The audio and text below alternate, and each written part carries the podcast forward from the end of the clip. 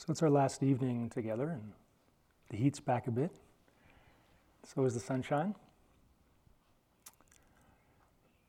And I want to uh, do a little bit of reflecting um, on the theme that we've been working with all week, which, in one sense, is the non separation of our inner lives, our present moment, uh, the life of present moment awareness, and uh, our outer lives here, on and off the cushion, etc. Another way to look at that is that there is a split and that we're working to heal it in a certain way.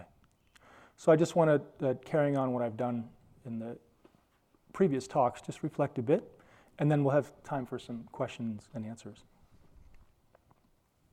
So I want to go back to the first, uh, actually, the first quote that I read, or ancient teaching that I cited in the first talk, which was from the Bhagavad Gita act, but not the fruit for the fruits thereof, or act but without attachment to the consequences. And so at the time you heard it, in the beginning of the retreat, it might have seemed, might have given you a little relief, it might have seemed mysterious, uh, maybe it's a nice attitude. But now, perhaps in terms of practice, you can understand a little more deeply what that actually implies. Seeing, mindfulness, is an action, it's a very powerful action.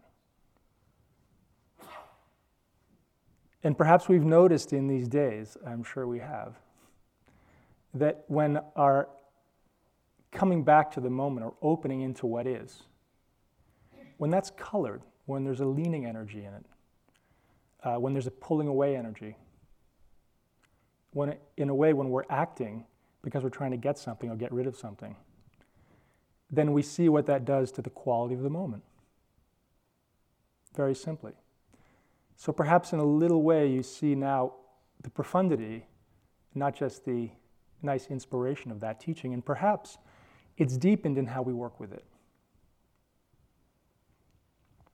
In other words, perhaps we've gotten onto ourselves a little bit more in terms of seeing how it's very difficult for us to leave the moment alone.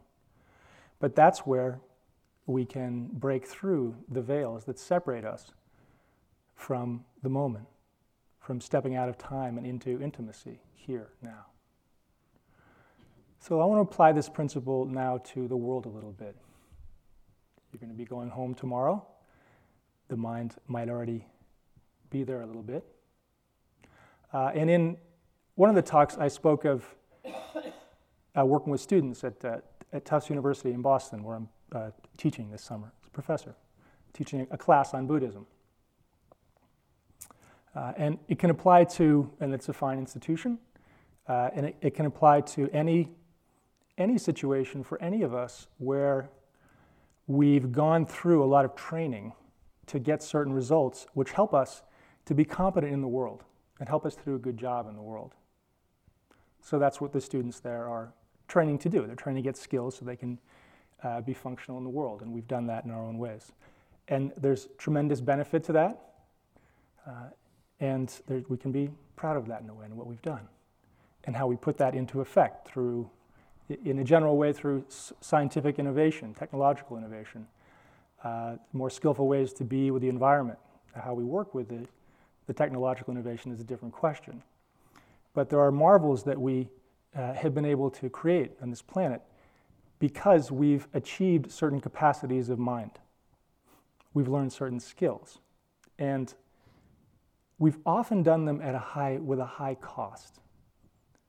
So that's, with, with, for example, with the students at, at, uh, in education, uh, they can learn the ideas about Buddhism for example. They can learn, they can do well on a test, they can have nice ideas, they can uh, get good grades, help them to get into medical school or whatever. They can also, as they're doing that, they can also have a different attitude. And this is inviting all of us with our skill sets that we learn, so that perhaps we don't have to pay the same price uh, that we often do for worldly success.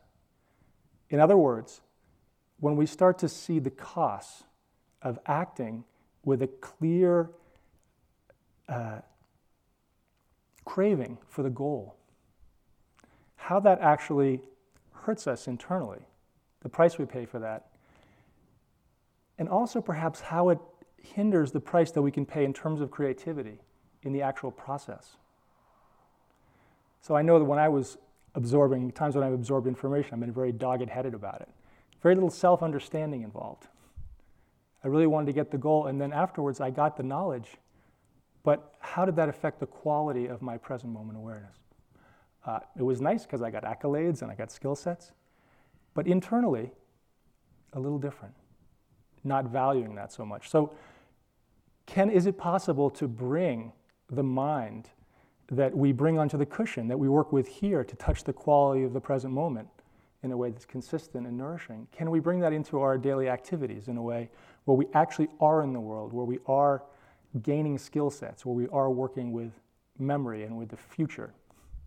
Can there be an honest relationship where we actually learn about the quality of our living and can enhance that as we're working in the world? So that's a really, that's a very deep challenge. But if we can, if we can, if we can address that challenge, then we can start to heal this split very practically. so we've been learning to get nourished in the present. That's a, one way to put it. Uh, I want to give another analogy from nature. Uh, I've talked about frogs, right? Frogs splash in the pond, and I spoke about a fish uh, that, right, that was in a fish tank and it, it saw there was, a, there was glass there and it didn't go through it. And then when it wasn't there, it didn't go through it. So you know about the frog and the fish. Well, they're going to get together in this story. It's my last one. Larry talks about bagels and things. I, I was brought up in the country, so I talk about animals and fishes and things. Um, so a frog and a fish uh, both can be in the water, right? And when a frog is little, it's a, it's a tadpole. I actually just did some research on this just to make sure my facts are straight. and a, a tadpole has gills when it's little. So it acts like a fish because a fish has gills, so it breathes in the water. I hope there are no, probably people have much deeper knowledge, but this is, I, I understand this is fact. It's from very early in the education process. so when a tadpole turns into a frog, it loses its gills and it acquires lungs so that it can go on land and it can hop around and get food on land. It also maintains the ability to breathe uh, when most of it is submerged in water through its skin. So it's not quite like a fish, but it has some of the attributes. So you see frogs hanging out in the water. This is not a nature lesson. Uh, it's a lesson on transformation and where our practice is leading us. So in our lives, we're, when we're swimming in the past and the future all the time, when, we're, when the mind is moving uh, in relation to pushing and pulling the objects of its desires, then we're using the analogy, we're like, uh, we're like uh, fish. We don't know what it's like to be in the air, and in this sense, that would be the stillness, the nourishment of silence, of really being in the present moment. So, as we mature in our practice, we have the capacity more and more to touch the quality of clear seeing. And we start to realize it's a nice place to be. And we can actually start to sometimes prefer to be there. It's like being on land, and the analogy is it's on land. So we can, get, we can get certain food on land, that we can't, that the fish can't get in the sea. Now, the fish would think, uh, I'll talk about this a little more after, the fish would think that the, the frog was crazy to talk about what it's like if you're on the land when it comes back to the sea. So that's sometimes what people think when we tell them about meditation. and we say it was just great, abiding in the present moment, silence, not, not being caught in the future and uh, not the projections on the future and not being caught in the past. Just wonderful. And they're like, what? What's for dinner? I, let's get the list. Let's go through one step, step, step, and let's get it. Okay, come on, come back to reality. But we learned that there's a quality of nourishment there. And so that's what we've been doing here, in a way. The problem comes in when we think that that nourishment that we get in the present moment, and this can be supported by spiritual teachings, when we think that this is it and it's in conflict with being back in the water, with being with the actual plans of our lives, when the stuff of our lives, uh, with the tangible skills that we need to obtain, the things we need to learn.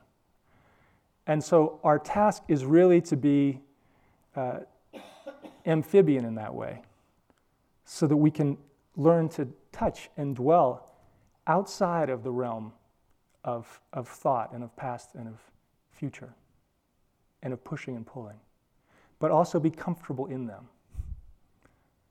So when we can start to see this not as a split, but rather as a movement, it can also be an attitude shift that helps us. Um, I want to give an example of this split, uh, last one. And this is from my, he's 11 year old nephew. And the night before I came here, so last Thursday night, I was talking to my oldest brother who lives in Oregon, in Eugene, Oregon. And just before I talked to my brother, I don't talk to him often, he said, Talk to Owen, who's, the, who's my nephew. And Owen started talking and he said, In school today, these hippie teachers made us go sit up in a tree and expand our consciousness. and he said it like three times, and his voice got, I can't imitate it, it got more and more sharp. He's a smart little kid, okay? And it got more and more sharp. Uh, and then I was like, So they were teaching you to meditate? He said, Yeah, they told us to go meditate up in a tree and expand our consciousness. These hippies. And then he stopped, and his voice was getting more and more tense, and he said, Do you know that the longest worm in the world is six feet? it's like, okay. And then he went back again to, the, to, the, to this expanded consciousness hippies. Now, if you've ever been to Eugene, Oregon, it's got the most uh, VW buses per capita of any city in the country, so I, there probably were. so he went back to them and he criticized them again, and then he said, In Oregon, the longest, uh, the longest worm we have is three feet. Okay, that's the end of the story. What's the point?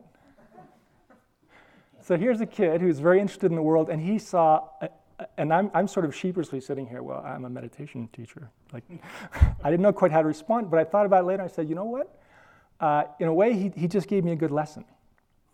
And we can, it's not a split. He doesn't understand now, so maybe later. His mother used to practice Zen, so maybe he's gotten a little seed of it. Uh, when we're sitting, do we vacillate between trying to expand our consciousness or grabbing onto things and describing them and labeling them and getting in the nitty gritty of the world in that way? So the attitude is actually neither of these. We don't need to go, we don't need to go uh, climbing a tree or, well, coming to IMS is a little more sophisticated. Uh, and try to expand our consciousness. Our practice, when we practice in an open way, is simply to be open but it's also to avoid the other extreme, right, which a kid who wants to gain knowledge has, of when we hear a bird going, What is that bird? and labeling it and categorizing it. That tendency of mind. So it's both to be aware and also to invite and be clearly with everything that arises. So as I reflected, I said, Hey, he gave me pretty good teaching. It just took me a week of sitting to figure it out. Okay, now uh, we're going to be heading back in the world soon. And so, what attitude is, what, what simple attitude can help us in a way to maintain the emphasis of what we've been trying to do here? Now, Larry will talk about it more tomorrow. But I want to just end the reflection, then we'll have a Q&A with, um,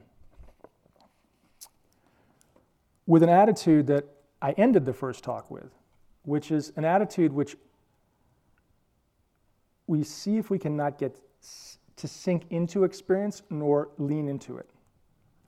So the Buddha said, How do we cross the flood of, he was, or actually, a, he was asked um, in the Samyutta Nikaya, one of the early Pali teachings. He was asked, How do we cross the flood of samsara? So, how do we cross the flood of this mind and heart that are continuously pushing and pulling? and not entering fully in the moment and not being nourished by it and not being able to develop a healthy relationship to the things in our lives. That's a modern interpretation. Without tarrying, friend, and without struggling, did I cross the flood. When tarrying, friend, I sank, and when struggling, I was swept away. So, friend, it is by not tarrying and not struggling that I have crossed the flood. So, it's very important to see if we can, as we move and as the retreat dissolves, and even as we pack and as the energy changes, and it already did change when we had the managers talk, and now we've come back again uh, to the silence. Can we see if we can touch the mind that doesn't rush and doesn't sink in the thoughts and the energies that are rising? And each time we do that, we're touching the mind that's right here and not in conflict. So then the teachings of that we're continuing to allow to deepen, impermanence say. Uh, this retreat is impermanent. We can let them work on us and wisdom can arise. But it's simple that we just keep using our practice to relax, to open, and to enter fully into right now. Okay? So uh, that's it for my reflection. Just wanted to get us warmed up a little. And now we've got some time for Q&A. So anything, uh, I will say that this is meant to be a practice session, so it's not a, like an, an interview in the, uh, in the room. Uh, and there can be some information exchange, but it's really meant to be a continuation of our practice in the form of uh, question and answer and dialogue. Okay? So anybody? Please.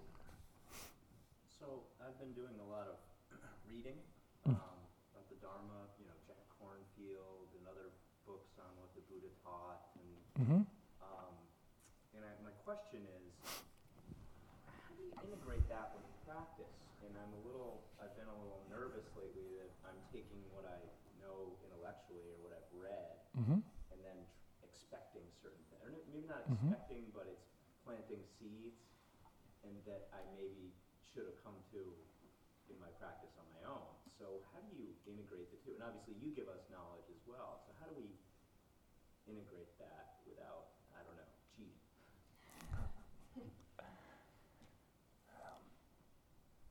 Did everybody hear the question? Cheating. so let me just summarize. Okay, just did everybody hear in the back or not? No. no. Okay, I'll just re- I'll repeat in a simplified form. I'm not going to get all the details, and I'll try to, to flesh it out. Um,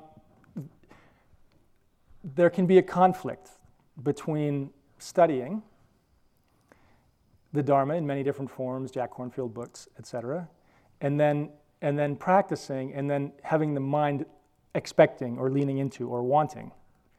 And the cheating part I don't quite get, but let me we can go back and forth a little bit. Are you cheating by by reading? Should you should it just be your own understanding that flowers? Yeah, well, it's almost that I, I know you have these, or through the reading you, you, right. you know certain okay. things, right? I got it. Yes. Okay.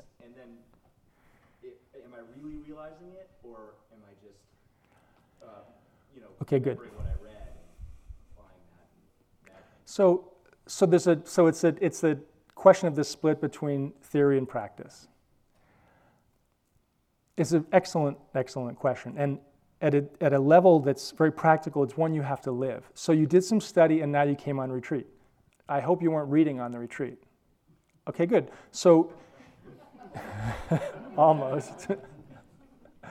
okay. Um, so, did you find on the retreat that you were actually putting into practice some of the things that the books were talking about and we were talking about? Because we're just, everything we're saying up here you can find in books too.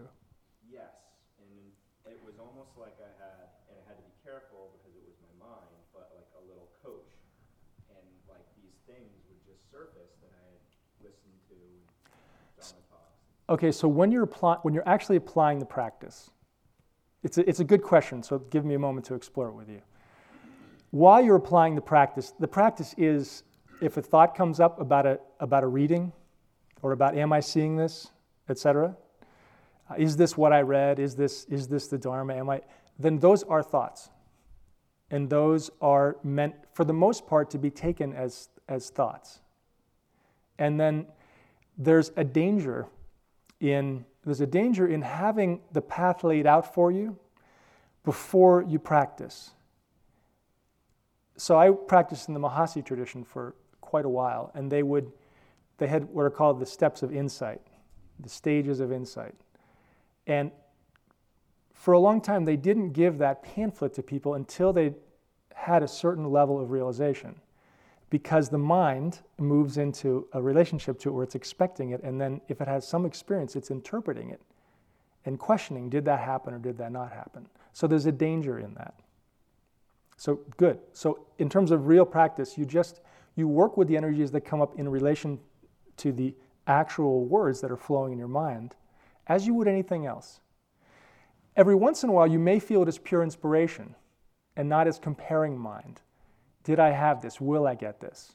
And then it's fine because it's, it's just like anything you might hear in the hall if you're on a retreat and it comes back to you at a certain point and it helps you when you need it. It helps you to become more clear if you're confused and you want to give up or whatever it might be. It helps you to come back to what you said for yourself. So those are the those are the uh, sort of ways of th- that it's you can get caught, and also just to know that you don't have that you can use it as a practice.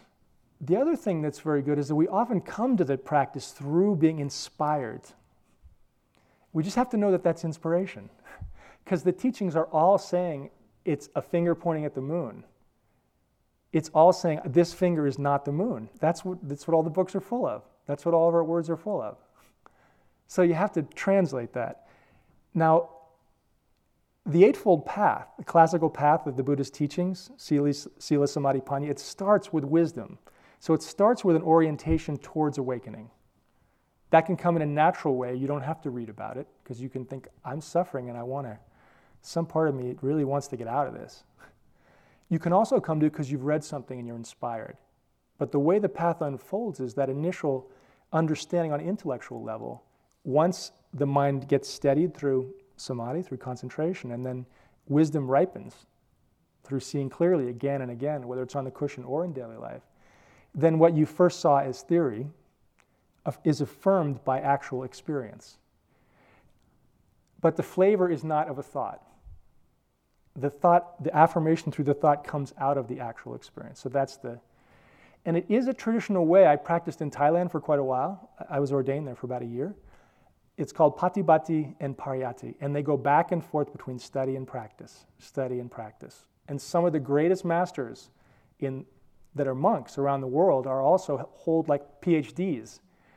In Buddhism, it doesn't, you don't have to. There are plenty that don't. But some of them do. So it doesn't there doesn't need to be a conflict. You just got to be really clear what experience is, what the quality of the mind is, and then what the thoughts are that are on top of it. Is that helpful? Thank you. Very helpful. Okay, great. Anybody else? Please. The hardest part of the practice for me is not, this is true for everybody, not getting lost. Mm-hmm. Lost in thought. The distinction, I practiced for years in the Mahasi tradition also. Mm-hmm. Thinking, thinking. Mm-hmm. Yeah, we're always told when you notice a thought, just notice it and let the, you know, do the noting and let the thought finish and just go back to the breath.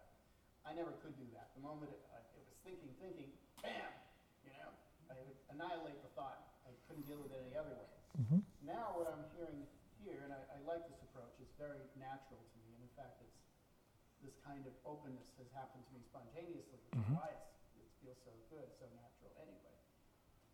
The, the difference is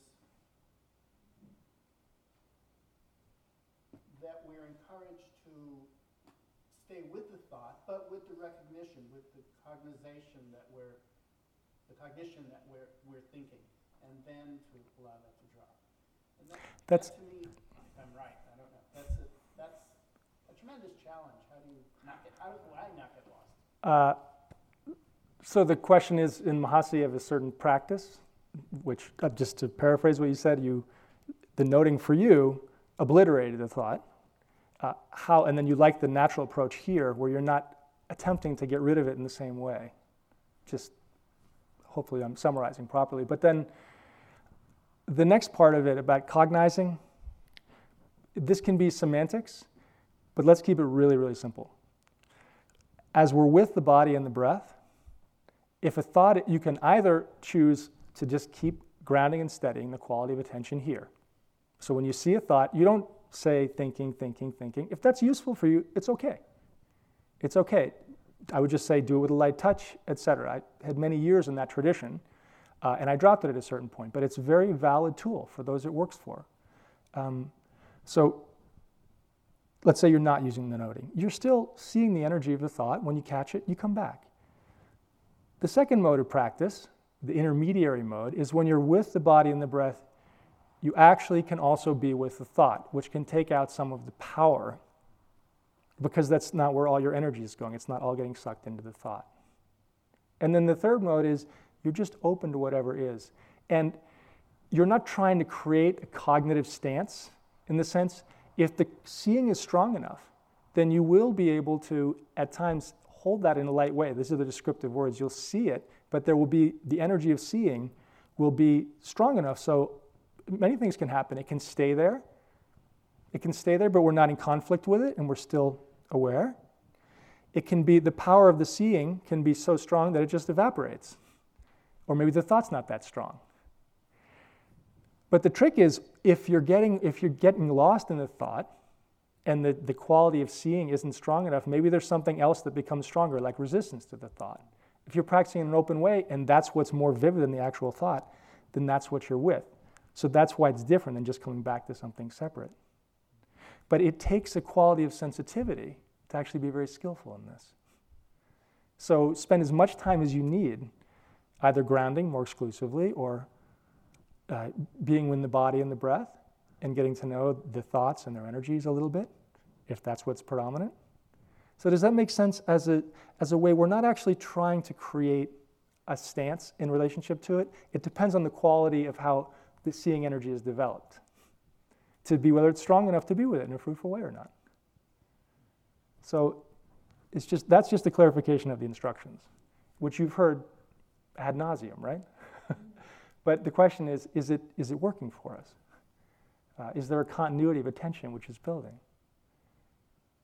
So one way is, is the mind being overwhelmed. If, there's, if the mind can stay in, this is a di- little different frame, since, uh, is that if the mind cannot be shaken, if a thought's there, and there's awareness and you're not pushing and pulling, are you learning something? There's some value in that? Maybe that's more addressing what the cognitive piece is. But uh, I want to keep it simple. So, is that helpful? It is. I, I guess the key then is just the pushing and pulling. The key is awareness. And the key in practice is knowing when it's fruitful to just keep being with what's there and when we're getting sucked in again and again and we're believing the thoughts over and over and it's time to get some more strength. And if you if you can if you, if the mind is not pushing and pulling and there's that clarity great. Then if you if you see that we see that's just another aspect of choiceless awareness. That's a quality of the mind right? Please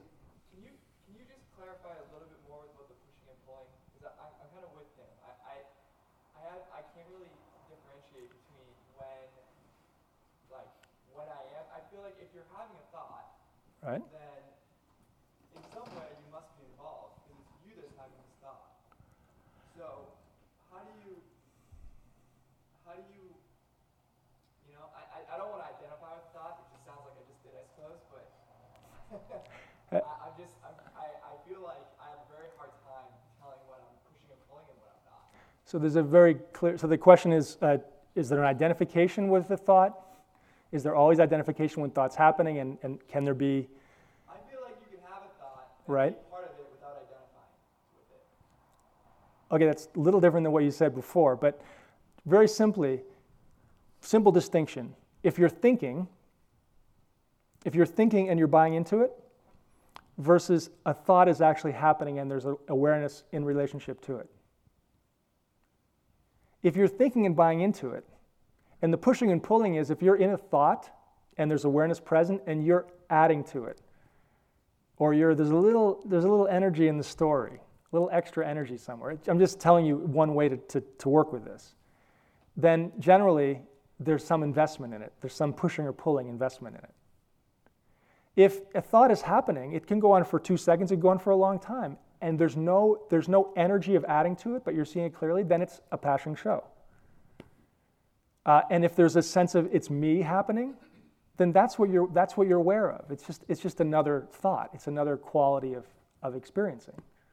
It's nothing, it's nothing, it's, it's not a, we don't have to tease it out, is it happening to me or not? That's, a, that's like a philosophical question. So are you aware or are you, are you aware of thinking? Is there awareness present that's strong enough so that it's not just normal worldly thinking? Or is it just normal worldly thinking and you're caught in it? So that's the distinction to see for yourself. And usually, when you have thinking, are you caught in it? Or is it more like a cloud and you're able to see it as a, as a cloud with its, with its details, but know that it's not, that, that it's not gripping you? Answer me. We've only got, yeah. I was, but I wanted an answer. So, I, um, I, I, yeah, I think that I, I, I do know what you're talking about, and I can, I, I, I can tell, I, I- and I definitely can, there are times where I'm like, wow, this is, I'm, I'm, I'm kind of more of an observer here and, and what's going on than I am, than I, and, and, and other times I've just been kind of like lost, I don't even really know what I'm thinking Okay, about, you good. know, and that, I know that that's not good.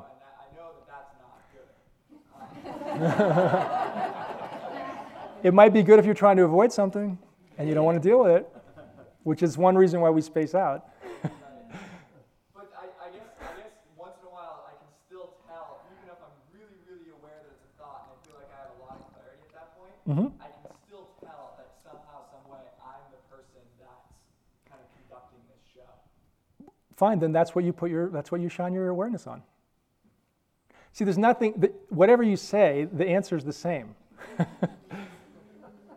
know. Good. Next. Please, next. Yes. Oh wait, wait, back here. Sorry, please. Well, I I guess in a way, maybe this sort of follows that. I- I, I've just been thinking, not thinking, but trying to get a grasp, a better grasp on clear seed.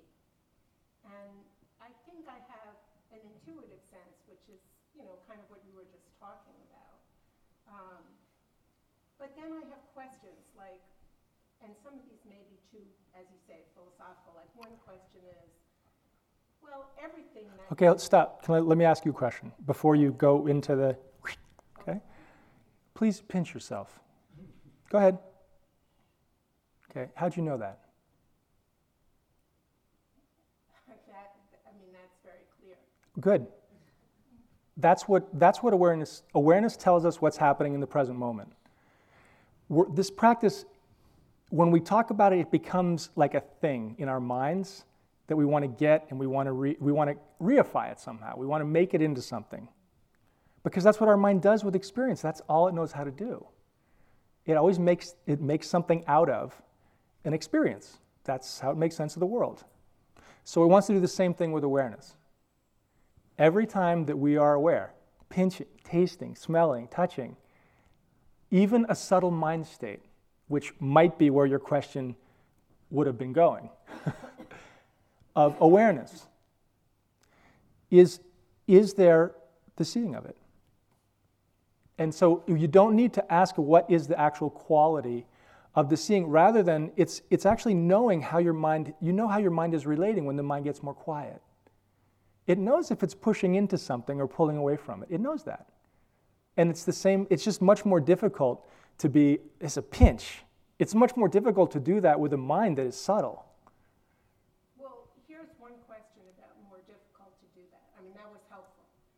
But, But, okay, go ahead. well, I think that, you know, we're going home, right? And one of the things that I realized is how much of my daily life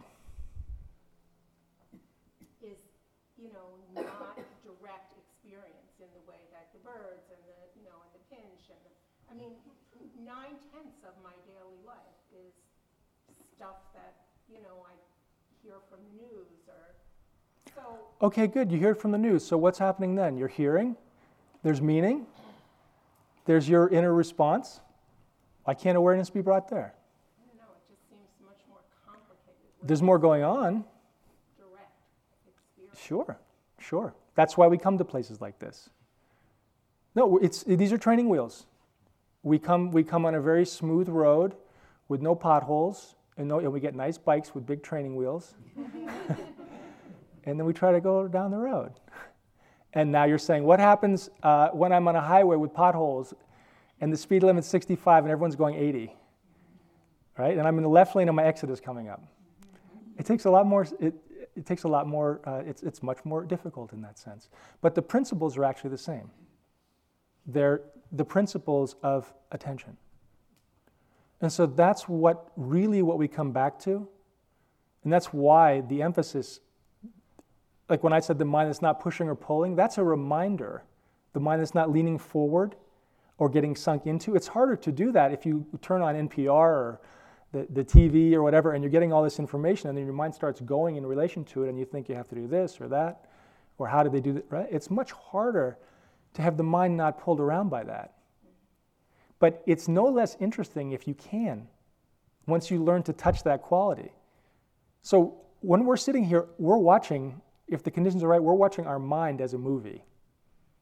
We go home, and then it's just externalized but it's the same process. And then it gets more complicated because then we have to act in relationship to it.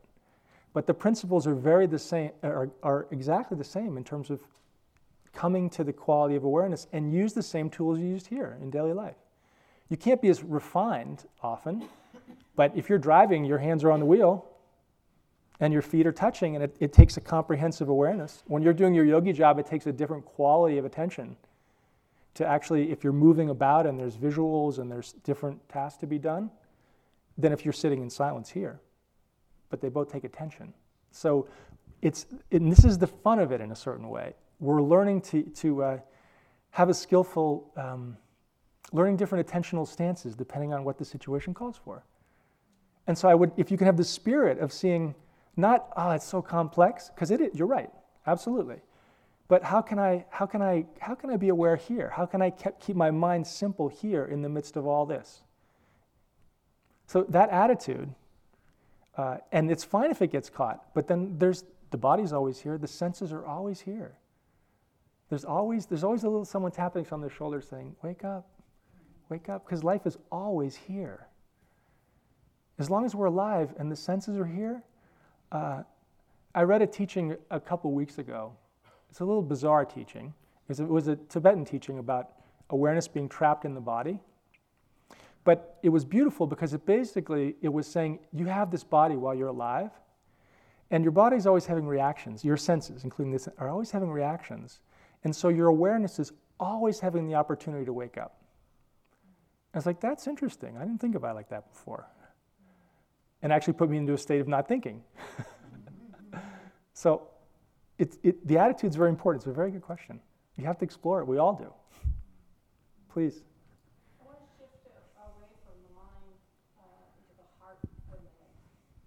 uh,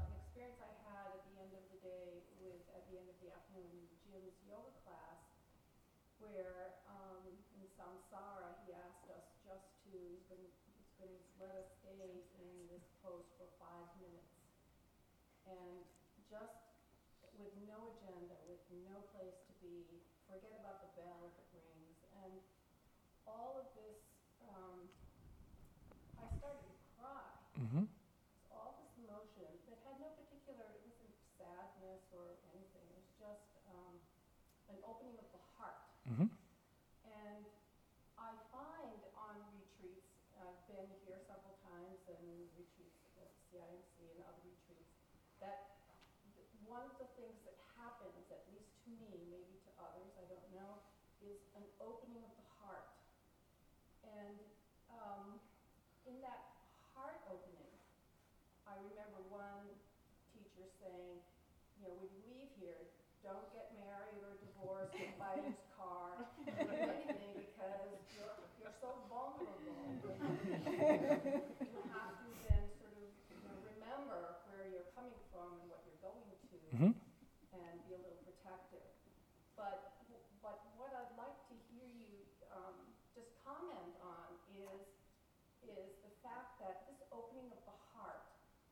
is o- opens this flood of love mm-hmm. for, from me.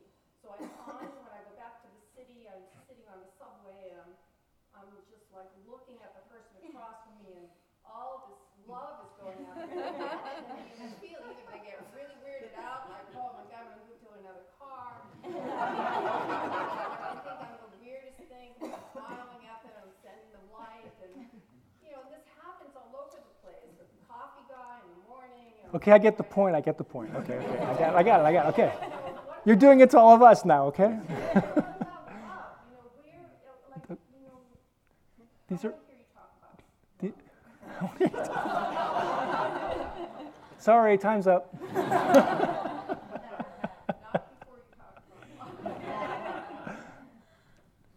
Um, love comes out of silence. And before we can really love, from uh, before we can really love, we have to get out of our own way, and then it flows. So love is awareness in a certain sense. It's just awareness moving. So what I heard you saying is that there's compassion as well. And there's empathy, and there's all these qualities that when something opens up, there's a real connection with life. Um,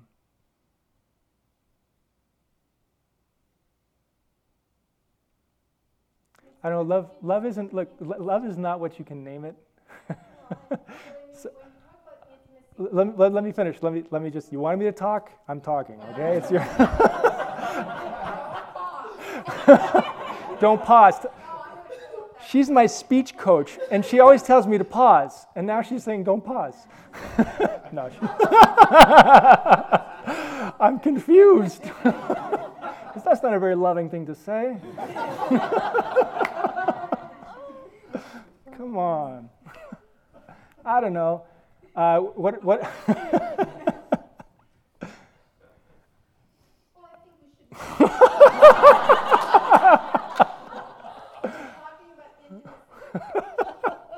Isn't, isn't that Can we just stay to awareness? It's a lot easier, okay? you know, a different term because we, I haven't heard that word here. All Love? love Why do you have to? in terms of, of practice of Look, your heart. When your heart opens, when your heart opens. Okay, first of all, uh, the heart and the mind are. It comes from the word chitta. So it's it's one thing. It's not separate. And the practice leads to an appreciation of life as it is, and it connects from a clear place where we're not in the way of that connection. You can call that what you want, and tremendous energy can come from that. And whether that expresses itself as, uh, as something in action or just in a quality of seeing is very individual and very situational. So you may feel this love for people on the sidewalk or whatever, and you may have to actually, uh, you may have to use some wisdom to not act out on that. right? That's what you'd call love. That's, that's, that's a level of connection. And if we're working with awareness, then we, we let that flower. But also, if we realize that it's situationally, it's not appropriate to, to, to act, then we get in touch with the, what comes up. There might be resistance. You might be like, oh, I don't, I want to act. Do you ever feel that, that you want to act and is it painful that you can't act? Because your heart's overflowing? Yes or no? Did I have to loving? No, no, no, don't turn my words. We're, we're friends, so we can play. if you're, I just told you, you're on this, you just told me an example on the subway, and you want to love someone, and then you've made a nice, right? You have this outgoing love, and you, you can't. Because if you, if you go over there and just hug them, you both might fall in the tracks and get run over or something. It's not appropriate. Do you, I'm just asking you, so I'm asking you, to, I'm putting this back on you now.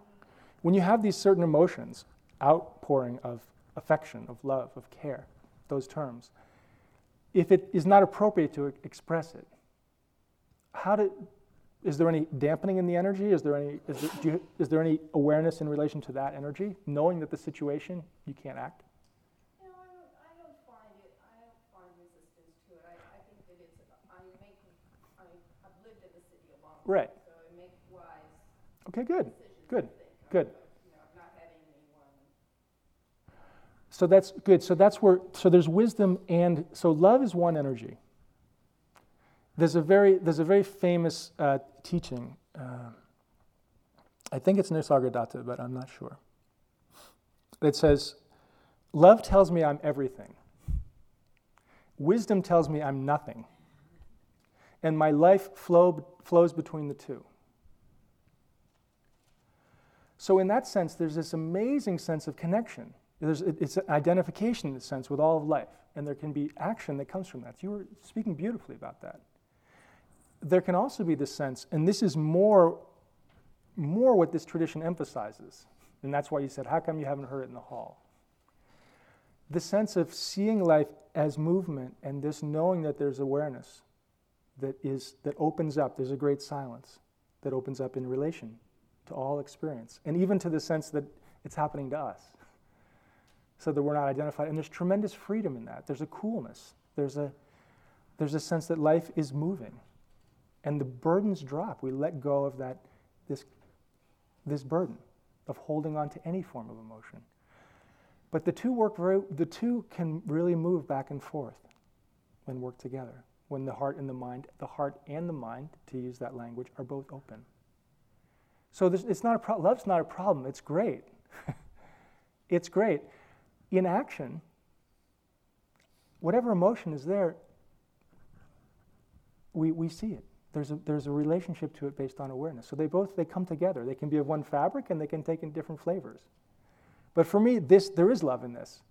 Because I know when the mind gets quiet and deep, just to use conventional terms, whatever, there's tremendous love in that place. There's not fear, there's love, there's connection. Uh, and then when it moves into traditional more love, then there's identification. And when it moves more on the wisdom side, from using this term, the cool side, then there's not. So, so live it. Great. C- come on over for dinner tomorrow night.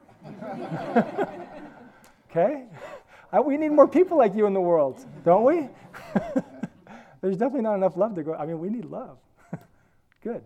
So, love and it's compassion and wisdom. It's love and awareness. And they're not separate, but they can be in the sense depending on the energies. Okay? So, it's just, it's that seeing quality. So, for you, it's like, are you aware as, as it's flowing? Is there awareness? Not separate awareness, but is there? And when there's total separation, just when there's, when there's total dissolvement of separation, who cares? There's no problem.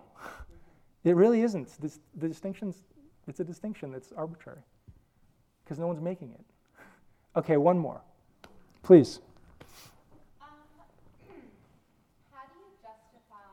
Wait, one more. By the way, I'm not an expert on love. Seriously, I'm not like I don't claim to be. So when you use the term, it's not something that's it's familiar in experience. But the language is not from this tradition. The language is not so much it's not so much in the tradition. So uh, so it has to be framed in terms of words a little differently, but experientially, no. Is that helpful? Okay. okay. Well, but it- but I mean, as we, as we're adapting Vipassana to this culture, to our culture, which I think is, is, uh, sadly lacking in this kind of, uh, compassionate, loving kindness. So your, your love came from yourself, right? It came from just naturally being with yourself in silence. There's a natural expression of that. It's not cultivated. That's coming through seeing what's not love, and then it springs out of it. Is that your experience? Well, no, I'm just, I'm just responding to what you said about, uh, So no, let me. Let, away from, I want you to but let's, Phyllis, just a second. Let's. I want to. This is actually. This is actually an important distinction, because we can. In this tradition, there's a lot of cultivation of love in terms of doing metta practice, where we actually wish well, and we can touch, cultivate, grow states where we actually feel very connected. The heart is has outflow of beaming, beautiful, bright energy, and it's a practice. So that is metta, loving kindness. Brahma Viharas, that can be practiced. And it is being practiced more and more in the centers uh, in this tradition all over. It is, as you know from CIMC. The other side, though, is that the love that comes from not, not calling it love, because there can be identification in glomming onto any state that's emotional and that's pleasant, in the same way we do to any state that's, that's not, that's, that's unpleasant. And so we often identify with states when they, do they change? Does your state of love change forever? Does it stay the same forever? No, but I think my, I think my point is that it's, you know, apart from the metta practice, and I've done metta Mhm. that in the asana itself, uh, we're not, we, we, we do not do metta practice here, but my heart is wide open. Good, exactly. And, and I, I believe that that comes from the practice, apart from metta practice. It comes from the. That's what I'm saying. Absolutely. There's that piece. Good. Yeah. So, but we don't. I'm just saying you can you can work with it in different ways because you're saying why is there not why is it not emphasized? It is, but it's not as something you have to. It's the same thing. If we set it up as an ideal, as a goal, then the energy of going for it as an idealized state is the same as going for any other energy that's an idealized state. Right? It's act, but not the fruits that we act so that we're going to have this particular feeling and the, the energy then we're then we're leaning into the moment and we're actually blocking the fruition of the moment letting it flower as it is which is where the which is where the love comes from so that's why that's why it's it's it's hard to make it a thing that's why it's hard to make awareness a thing right to make something that we want to some state that's better than the state we're in okay it's natural and you know it so fine uh, Metta, you have all you have, you have all you need in you, don't you? And you're sharing it. So let it shine. Please.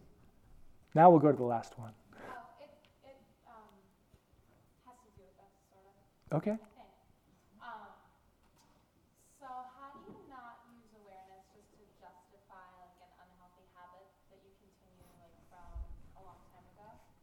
So hmm I don't know if you were to go hug somebody on the subway inappropriately, that would be. I mean that.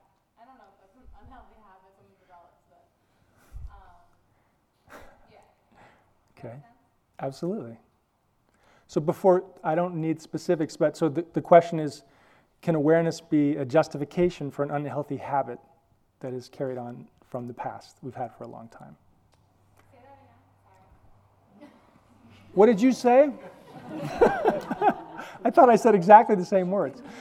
Oh, you couldn't hear me. Sorry, uh, my voice is getting a little tired. it's the last evening. Um, what I said was I thought what you said. So, okay, can we leave it at that, or do you want me to? Okay. Did I say what she said? Yes. Thank you. Okay, good. So do you want her to answer you now? No. Oh, thank you. We need a. Please, yes, not speaking in specifics, but in jet. Is this something that's happened to you? You don't have to go into the. Maybe you can like sur- surmise. I can surmise. Would that be it? Just you can just say yes, but you don't. I don't need the actual circumstance. Unhealthy overeating or drinking or sexual activity. Like, Okay. How do you not do that with like? Okay, good. So in your awareness practice, in your mindfulness practice, have you noticed that over time, it's changed? Well, you're pretty new, right, to the practice.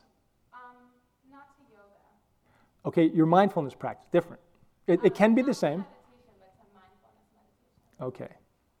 So I need, I need someone in here who's had a, had a, had a pattern that uh, has been, that has been longstanding, that fits in the same category that you're talking about, that would care to comment on how mindfulness has changed it. Just one person. How mindfulness has changed your relationship, just, just through being, just through mindfulness practice. Has anybody had an experience, say, a compulsive, say, food or sex or money or life? I went to a 12 step meeting with uh, someone who I knew that was in them. I wasn't, I didn't fit in any of the categories. And I came to me and I said, I'm addicted to life. Because I just felt that addictive energy going in a lot of, it didn't fit into one category. It- but uh, it, there's a lot of places it can go. So you want to give just one? Well, trying to control my children's lives, I would say. Good, that's a good one. That's a good one.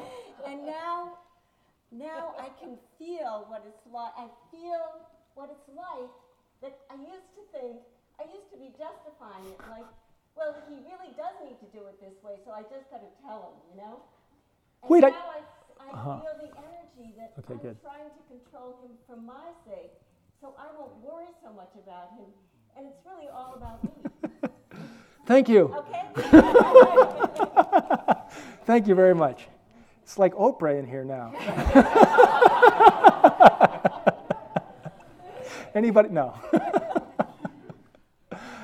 uh, you'll have to discover that. I can give you an answer. There's a lot of studies done uh, that once, if we learn to steady our attention in the present moment and we feel a compulsive pattern before we actually act, that if we see it, we have a better chance of choosing a different outcome, trying a different thing. There's plenty of studies have, that have shown that and how it changes actually chemical flows in the brain that support compulsive addictive patterns because we rewire through coming to the present moment that the firing of the neurons actually changes. So there's, there's more natural response patterns than reaction patterns.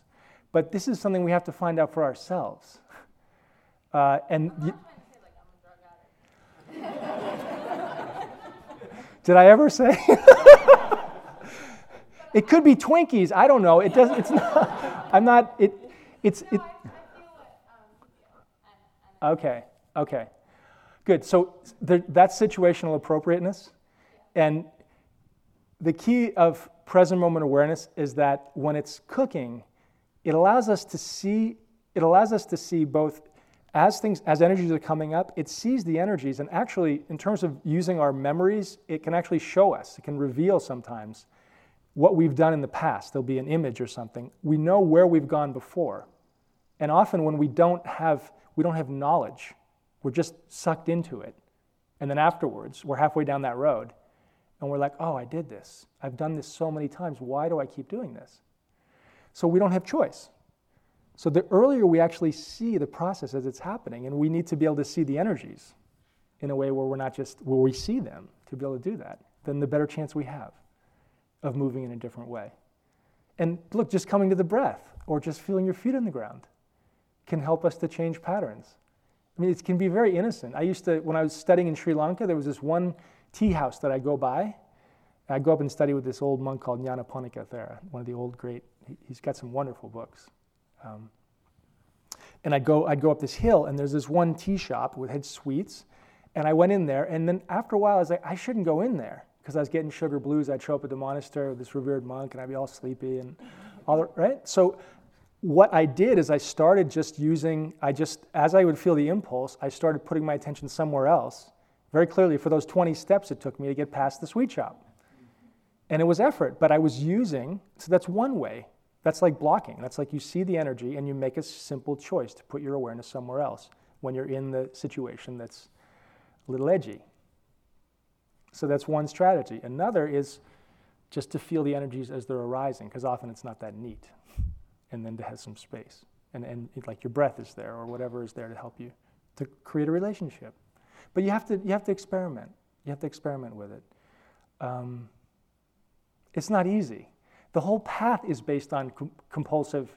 The Buddha basically said we're addicted to sense experience. We don't have a healthy relationship to it. And we have to develop one. Look at your life and see if, if you can become aware as you're living. Uh, and, and then the other piece, and Larry will probably go into it tomorrow, but I'll just do a tiny bit with it now, is a dialogue that the Buddha had with his son, Rahula. And he said, before you do an action, so this is reflection. Before you do an action, think, is this going to be uh, beneficial for myself and others? So that's something you do before you go into a situation. And then while you're doing the action, you reflect again. Is this skillful for myself and others? And then once you're done, you reflect again. Was this skillful for myself and others?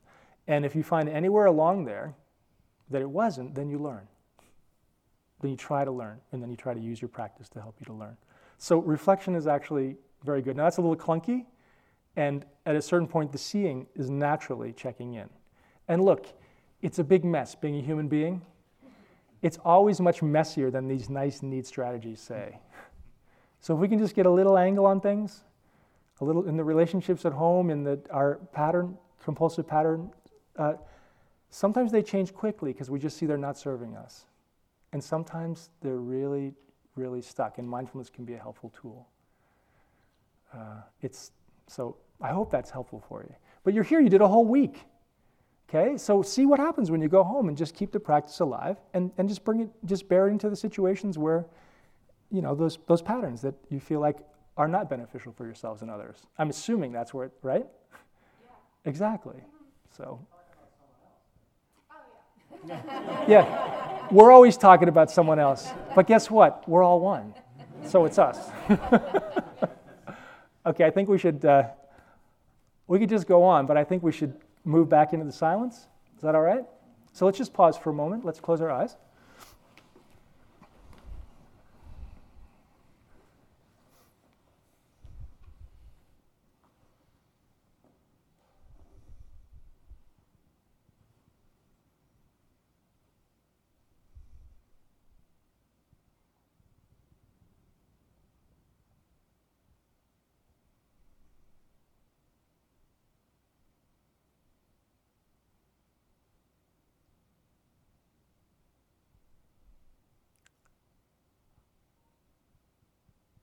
Without sinking nor struggling,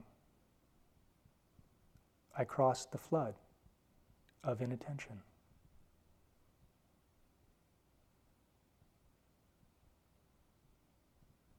And ended up right here, right now. Okay, let's do some walking. Thank you. Thank you for listening.